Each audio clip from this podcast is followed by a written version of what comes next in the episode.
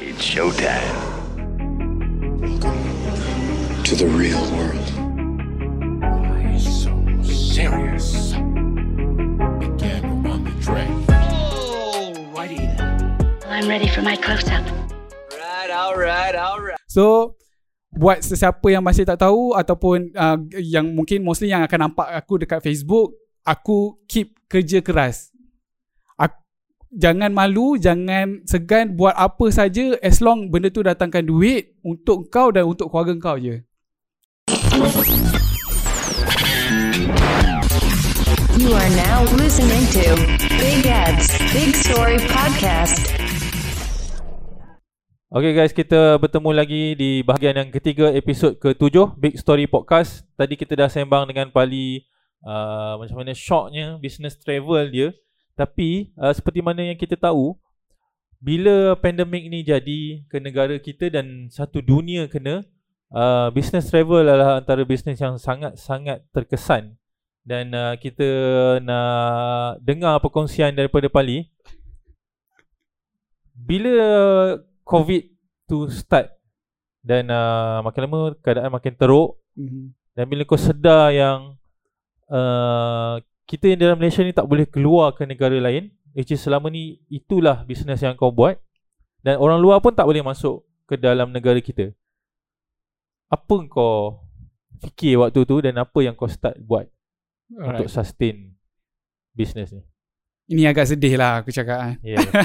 waktu waktu waktu uh, nak lockdown dekat Malaysia ni, hmm. Aku PKP ingat first lagi. tu lah kan PKP first tu Waktu tu memang Kalau nak ikutkan eh Kalau nak jadikan cerita Dan aku rasa kalau Aku berada di pihak Waktu tu Aku kemungkinan adalah salah satu trip Yang sangkut dekat India.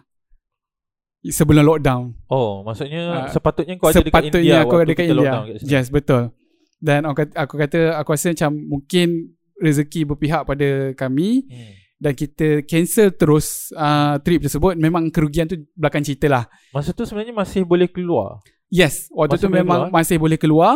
Uh, kita masih boleh boleh keluar masuk lagi Okay. tetapi di India sana.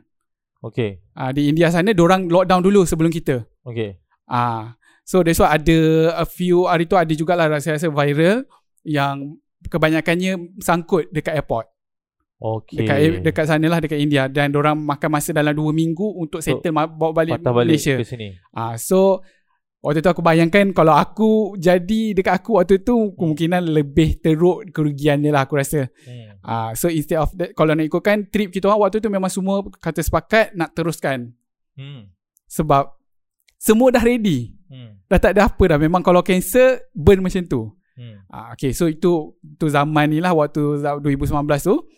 So bila terus betul-betul lockdown terus saja waktu tu aku agak terduduk sehingga 6 bulan tak silap aku. Tak buat apa-apa tak buat apa-apa. Tak buat apa-apa 6 bulan ah, Ah, memang tu- waktu Lockdown tu pun dah 2 bulan bul- ah, Eh. 3 bulan. 3 bulan 3 bulan. Ha. Ah. So waktu tu dah buka PKP uh, PKP apa B. benda lah BB PKP, kan? whatever macam tu kan dah ada uh, kelonggaran semua tu. Okay So aku agak terduduk 6 bulan ke 7 bulan lah sebab kau waktu tu memang tepuk sebab kau waktu tu kau Kalau sibuk. selama ni kau buat benda bawa orang keluar Sekarang Ah, tak ah. boleh langsung Betul.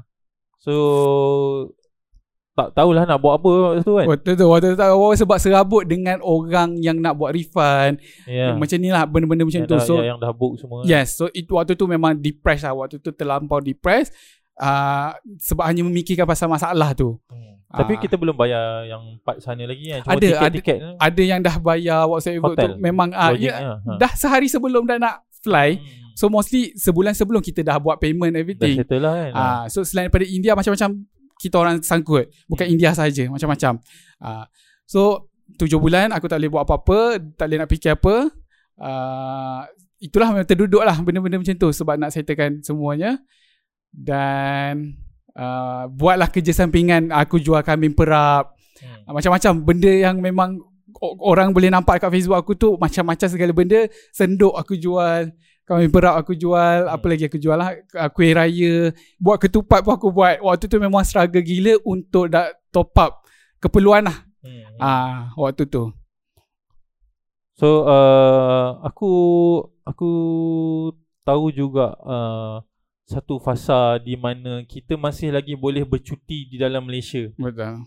So aku nampak kau ada masih lagi ada di dalam industri uh, percutian, Percutian ni kan. ha, ada. So, tapi uh, kau sedang offer percutian destinasi di Malaysia kan. Macam Betul, mana kau ha, dapat ha. benda tu?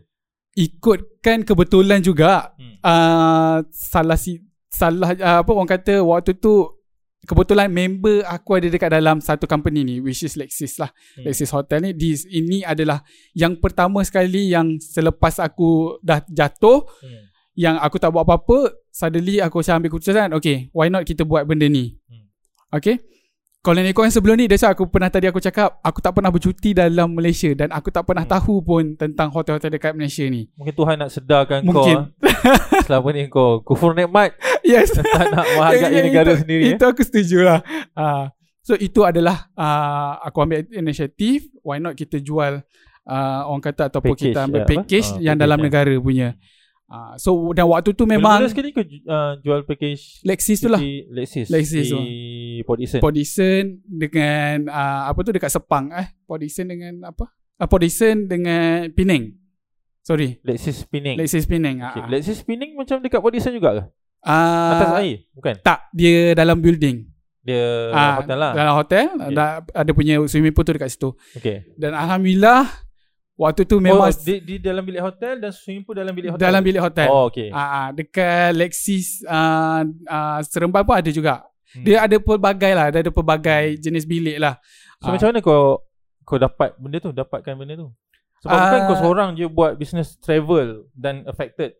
Dan bukan sebelum kau sebelum kau jual package percutian ke Lexis ni, tak ada ke orang lain terfikir nak approach Lexis dan jual benda yang sama?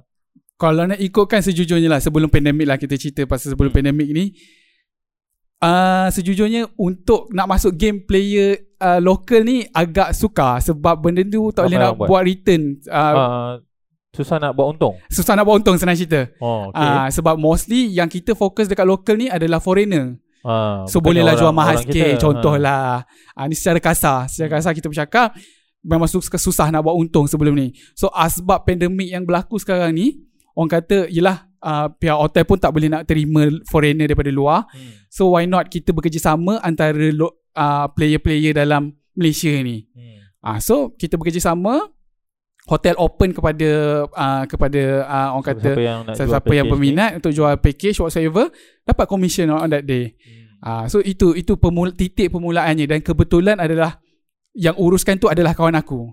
Hmm. Ah, Lepas tu banyak lah dapat jual kat situ. Alhamdulillah uh, sepanjang penjualan dalam 5 ke 6 bulan uh, baki akhir tahun tu Hmm. Kita orang banyak buat sale uh, kini kita kira sale lah kita kira sale hampir sejuta lebih.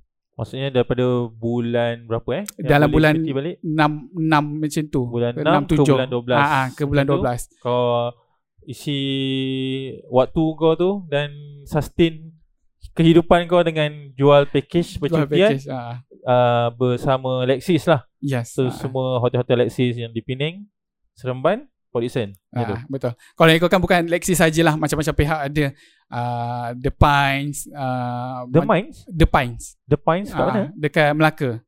Oh, okay. The Pines. Dia atas air juga? Ah tak tak, mesti yang lain lah. lah macam Avani, Hmm. ah, Avani apa semua. Avani atas. Ah. Ah, so kita cari yang hotel-hotel ada- yang rare lah. Ah, kita mesti cari satu tempat yang orang rasa macam teringin nak pergi Yes, lah kan. ah. Selama ni dia rasa teringin nak pergi tapi mahal. Betul. Tapi disebabkan ni hotel pun nak nak Teruskan ada hidup. uh, occupancy Yes, juga ah. kan. Ah. So bayangkan macam hari tu Lexis tu yang sepatutnya seribu lebih untuk satu malam.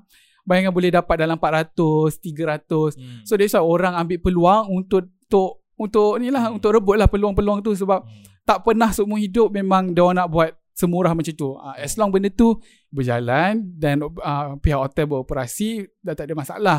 Uh, dan alhamdulillah lah benda tu adalah satu orang kata titik permulaan yang mana kita orang start main player untuk lokal. Okay. Uh, Itu sampai uh, penghujung Tahun tahun, 2000. 2019. 19. 19. Uh, Masuk tahun 2020? masuk tahun 2020 masih juga sama Okay. tapi dia agak slow sedikit lah. Hmm. Dia agak slow sedikit. Uh, cuma kita pelbagaikan hotel sajalah. Hmm. Kita pelbagaikan hotel, tambah lagi hotel yang ada. uh, macam-macam lah. Okay, macam selain daripada KL, kita fokus before this dekat KL. Hmm. Kita fokus juga dekat Ipoh, macam Lost World Tambun. Hmm. Okay, macam dekat apa Masuk Gambang, ke theme park pula kan. ah timpa whatever. So kebanyakan benda tu as a normal balik lah. Kita jadi normal balik, business jadi normal balik. Hmm. Uh, ada turun naik juga, ada slow. Kadang-kadang orang dah boleh pergi sendiri. Hmm. Uh, dan benda tu promosi tu pun bukan benda promosi yang sama. Hmm. Dia akan berubah, tetap berubah dan pada masa sama uh, sampai 2 uh, bulan bulan 11, bulan 11 tahun 2020 Hmm. uh, aku jumpa kawan balik Hmm. which is uh, sekarang ni apa yang aku buat lah Hmm. uh, dengan company Oma Foodie lah. Dia ni pun daripada travel Yes. industry juga kan. Dia travel dia Hmm. agency juga sebelum ni dia kita sebut je lah eh, dia punya ni dia daripada Muslim Travel Bug lah Hmm. dan kita orang pernah bekerjasama Dan sebelum bukan ni company yang kecil kan. Bukan. Company dia memang uh, memang uh, dalam travel industry ni memang big player lah ah, senang cerita ada lah. nama lah. Yes, kan? ada nama. Hmm. Ah. Dia pun mesti affected lah dengan semua Betul. benda ni kan. Sangat-sangat affected. So betul bertukar ke business uh, lain which is Barang basah. menjual barang-barang basah Ah, ah, daripada sen- pasar Pasar borong, melalui e-commerce. e-commerce. Ah, ah. Oh. So orang okay. kata pasar online lah senang cerita. Hmm. Ah, so itu sampai sekarang lah daripada bulan 11 I think bulan 11 atau bulan 12 daripada 2020 sampai sekarang untuk buat jualan barang basah. In the same time juga kita jual juga hotel selagi boleh kita jual kita buat Hmm. juga tapi sekarang ni main business dekat itulah Oma Foodie itulah. Hmm. Ah, so sekarang aku sekarang sebagai seorang tukang Kembali ke dapur. kembali ke dapur balik semula. tapi dalam skala yang sangat-sangat besar Hmm. uh, which is aku hari-hari bercinta dengan ayam dengan ikan lah. Tapi boleh boleh je bersembang dengan ayah kan. Ah. Boleh. Sebab tak boleh, tak boleh nak sembang dengan orang kan. Ha, ha. Ah, so eh uh, bersembang juga kita bersembang dengan supplier, kita bersembang dengan uh, toke-toke besar. Ha. Ah, so masih lagi dalam orang kata PR tu masih ada lagi lah skill dia. Tapi itulah kembali ke dapur lah. Wah, pegang barang-barang uh, dapur balik lah. Betul. So itu dia punya cycle dia lah sekarang. Okey, okey. Sebab uh, ada ramai juga orang yang uh, bekerja ataupun buat bisnes dalam bidang travel ni tak dapat survive ataupun tak dapat keluar daripada uh, pandemic challenge ni. So aku agak rasa uh, agak rasa inspired jugalah untuk uh, mana-mana player dalam travel industry yang berjaya menyelesaikan uh, cabaran ni uh, untuk untuk diri sendiri dan juga untuk uh, tim dia orang kan. Yang tim yang sekarang ni sebenarnya pekerja yang dulu Dulu kerja juga. Yes, deng- dekat uh, travel agency. kan. Ah. betul. So masih lagi bersama, di Bersama. company yang sama Betul. untuk bisnes yang lain lah. Betul. Uh, Ah. menggunakan brand yang lain kan. Ah, kira start daripada kosong balik lah senang cerita. Hmm. Ah, Mesti masa mesti masa korang siang ikan ataupun cabut bulu ayam tu Mesti korang rasa macam Wish best kan kalau sekarang ni kita ada dekat Kita ikut Pakistan, musim lah kan. Minum Ah. chai kan? kan? Macam sekarang ada perbincangan ada tu. ada benda tu memang berlaku. Kadang Ha. sampai kerinduan tu ada berlaku siap. Weh, ni kalau masak makanan yang kita makan dekat restoran tu macam sedap eh. Ha. Ha. so kita ingat balik macam tu tau. Ha, Itulah perbualan-perbualan Perbualan-perbualan COVID sebenarnya kan? Macam kita sembang kan Nanti kalau border nak buka ni kan Kita nak kena pergi ni lah Betul. Makan ni apa semua kan ha. Macam sekarang Kita tak tahu lagi bila Betul? Hmm. Sekarang ni macam musim nak masuk autumn. Kita dah bayangkan lah autumn selalunya kita dah ada dekat destinasi contoh macam Korea. ha. Autumn mostly kat Korea sangat-sangat cantik lah dengan daun dia bertukar jadi uh, Tengah apa jalan Ah. Dedaunan Dedaunan Yes. Gugur macam, kan? ma- macam berangan uh, macam cerita dan cerita kan. ha. Tapi tengah siang ikan Ah tapi tengah siap ikan.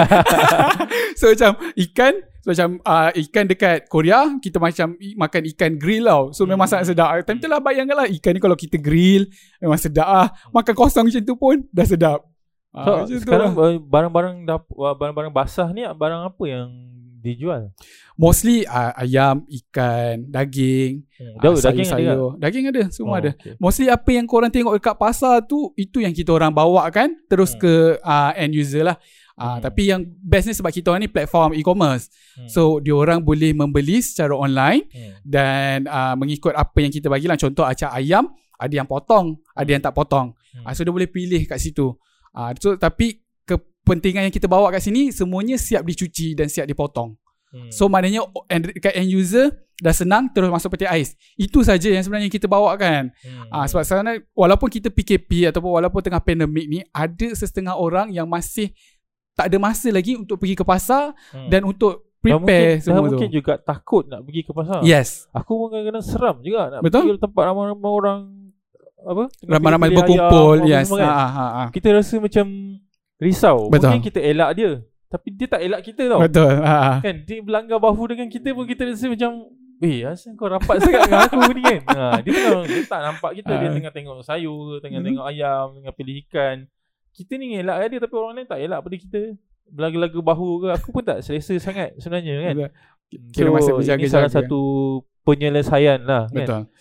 Oh. So macam mak aku sendiri pun aku tak galakkan dia keluar rumah Hmm, sebab dia orang pun dah tua berusia kan. 65 tahun dan Hmm. hmm. kat rumah aku pun ada nenek Hmm. yang berusia 80, 70, 80.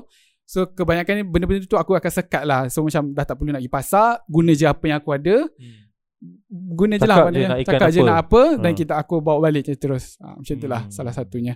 Okay so, So- sekarang bisnes okey lah Sekarang Alhamdulillah uh, orang kata advantage dari segi PKP ni Alhamdulillah Omar Foodie uh, kita hampir setahun uh, bulan bulan 6 ni I think minggu depan kot hampir setahun Hmm. dalam penubuhan Setahun dah eh uh, dalam penubuhan Omar Foodie hmm. uh, dan Alhamdulillah aku ucap uh, tahniah jugalah kepada uh, pengasas utama iaitu Encik Sadam Hmm. uh, dialah orang yang tung, yang membawa Omar Foodie ni sampai ke hari ni Bu- Sebab Ah. bukan bukan mudah eh kalau siapa yang menonton ni atau mendengar ni di Spotify bukan mudah untuk kita yang dah biasa buat satu jenis bisnes dan terpaksa uh, pivot ke bisnes yang lain betul dan nak bawa tim bersama-sama. betul Bukan maksudnya kita tutup tutup company ni dan buat satu bisnes lain baru dengan tim yang baru.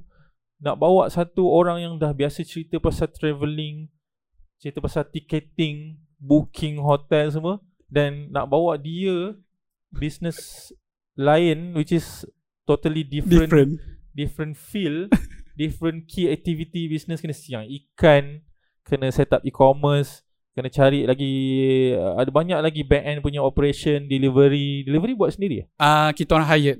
Ha, nak, Ha. nak hire orang buat delivery lagi dan bawa tim yang sama bukannya satu kerja yang mudah. Sebab tu aku jemput Pali hari ni untuk ceritakan pengalaman dia yang yang best-best pasal travel tadi dan juga fasa di mana dia tukar daripada bidang travel ke bidang pembekalan barang-barang basah menggunakan uh, e-commerce platform ni. Sebab aku ada high respect kepada orang-orang yang berjaya pivot business dia daripada uh, nature sebelum ni sebelum PKP dan uh, nature baru selepas PKP dan berjaya pula tu dah setahun eh Alhamdulillah. oh, setahun. sedar tak sedar je kan Tapi tapi saya sekadar tu cuci ikan je lah. ha, Yang ni orang lain kan. Ha, sebab sebelum ni Ah. pun dalam podcast sebelum ni kita berbincang dengan uh, Cikgu Cukai tentang apa tindakan yang patut usahawan buat bila bisnes mereka dilanda pandemik dengan teruk lah kesan pandemik ni dengan teruk uh, ialah untuk menjadi fleksibel Mm. Dan tidak memilih uh, apa yang patut dibuat. Jadi kalau kalau kita rasa macam kita patut buat tu cuci ikan, cuci, Cuci je ayam, cucilah. Jalan je. Ha, Ah. jangan jangan uh, memilih sangat dan jangan nak jaga muka sangat ah. Betul. So, jangan rasa macam aku kerja aku memang aku buat duit dengan bawa orang pergi Japan, pergi South Korea, pergi minum chai kat Pakistan kan. Aku bawa orang uh, pergi tempat-tempat style kan. So bukan kerja aku untuk basuh ikan, basuh ayam. Ini bukan masa dia. Sebab kita nak uh, survive uh, dan keluar daripada keadaan ni dengan uh, selamat dan dengan uh, dengan satu keadaan yang kita boleh mulakan balik bisnes. Korang yang bekerja dalam Omar Foodie sekarang kan.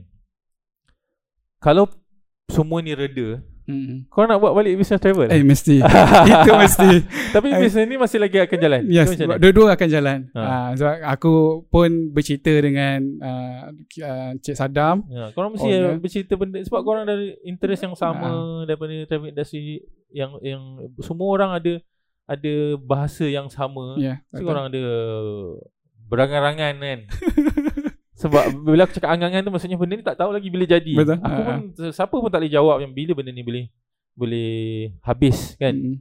Tapi kalau semua ni boleh selesai, border dah buka, kita boleh pergi keluar.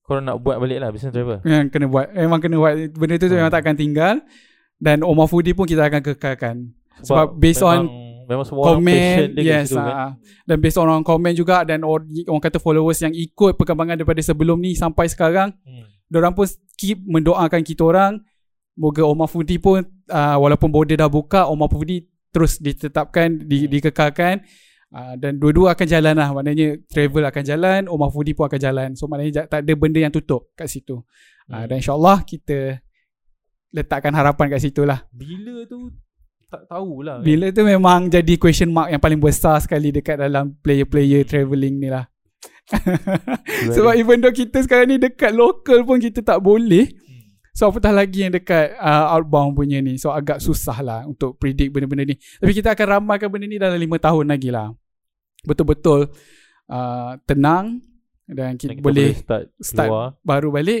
InsyaAllah 5 tahun lagi lah uh, Lima tahun eh. Agak Lama juga kan Lama lagi kau nak masuk ikan dengan ayam ni. Tapi tak apa As long boleh buat jadi duit Tak ada masalah Ha, sebab sebab Ah. sebenarnya uh, di waktu kau basuh ikan atau basuh ayam ni ada ramai orang masih lagi tak boleh bangkit Yes tau. Ada Betul. banyak uh, ramai bukan travel industry sajalah ada lagi Macam-macam. industri lain ataupun company-company lain di dalam uh, industri yang tak adalah uh, directly affected tapi masih lagi tak boleh uh, bangkit ataupun jumpa jalan keluar untuk at least uh, sustain lah. Kita bukan Hmm. nak, fik- nak cerita pasal profit yang sangat tinggi pada waktu ni. Kita boleh sustain pun dah cukup dah cukup bersyukur dah sebenarnya. Mm-mm. Uh, so aku doakan uh, uh, Omar Foodie dan juga business travel ke kau dan kawan-kawan business travel yang lain dapat beroperasi semula bila semua ni reda InsyaAllah uh, supaya kita semua boleh uh, membangunkan bisnes sebagaimana yang kita plan. InsyaAllah Uh, apa nasihat kau untuk usahawan yang aku rasa semua semua orang usahawan atau tak sebenarnya affected by COVID. this pandemic. Ah, So apa nasihat kau untuk diorang keep on uh, kuat jadi kental macam kau bertahan. Kira kau bi- kau adalah contoh ekstrim. Maksudnya bisnes kau memang tak boleh jalan langsung. 0% boleh jalan. Uh, tapi kau masih lagi berdiri tegak boleh duduk minum air sembang gelak-gelak lagi. So maksudnya okey lah tu kan. Alright. So apa nasihat kau untuk orang yang sedang berada dalam kesusahan sekarang dan tak jumpa masih tak jumpa lagi jalan keluar untuk sustain hidup dan uh, apa apa lagi untuk me- meneruskan Hmm. bisnes Mm-mm. orang yang sedia ada ataupun me- nak kutip kekuatan untuk buka balik bisnes Hmm. ataupun mula balik uh, bisnes dia orang. Okay So Aku bukan ada seorang yang pakar Tapi Sejujurnya siapa yang masih lagi tak kenal aku Siapa uh, Ni aku cerita balik sikit lah uh, Aku bukan daripada family yang senang Dan dalam keluarga aku Tak ada seorang pun yang berniaga Dalam keluarga besar Keluarga aku sendiri Memang tak ada orang yang pernah berniaga Dan tak ada orang pun Buat bisnes berniaga Aku seorang saja yang memang Tak tahu mana datang Passion ni- berniaga ni So buat sesiapa yang masih tak tahu ataupun uh, yang mungkin mostly yang akan nampak aku dekat Facebook, aku keep kerja keras.